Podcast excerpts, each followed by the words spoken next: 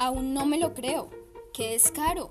Aparte de que no recibo ni un centavo a cambio de mi esfuerzo, aparte de que me he resignado a vivir en condiciones inadecuadas, aparte de que no hago más que su voluntad, reprocha y habla mal de mí con otras personas. Es que, es que, ah, estúpidos magos, todos son iguales. Bueno, no es como que haya trabajado con algún otro, pero lo sé, yo lo sé.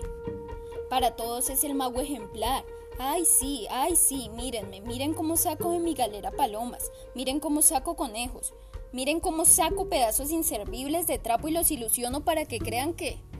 Maldición, esa no es la vida que merezco. Quiero decir, si no fuese por mí, las actuaciones serían un fracaso. No estoy despreciando el trabajo de Sol, ni mucho menos, pero por favor, soy yo quien me quedo gran parte del tiempo en su sombrero. Simplemente inaceptable. Cuánto me enerva escuchar sus comentarios, sus burlas y aún peor, sus desprecios.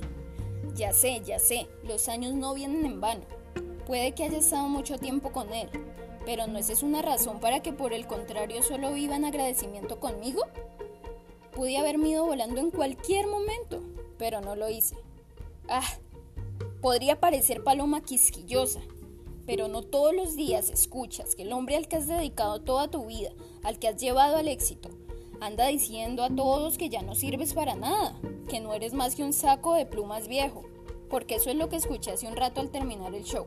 El anciano ese estaba comentando con otras personas acerca de la posibilidad de cambiarme, y no solo eso, había dedicado una hora a hablar mal de mí, que ya no funciono, que no estoy trabajando como debería, que mi eficiencia estaba en descenso, ni que fuera una máquina.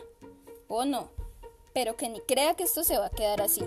En cualquier momento, cuando me saque de su asquerosa galera, alzaré mi vuelo y me largaré a hacer mi vida libre, fuera de este plástico.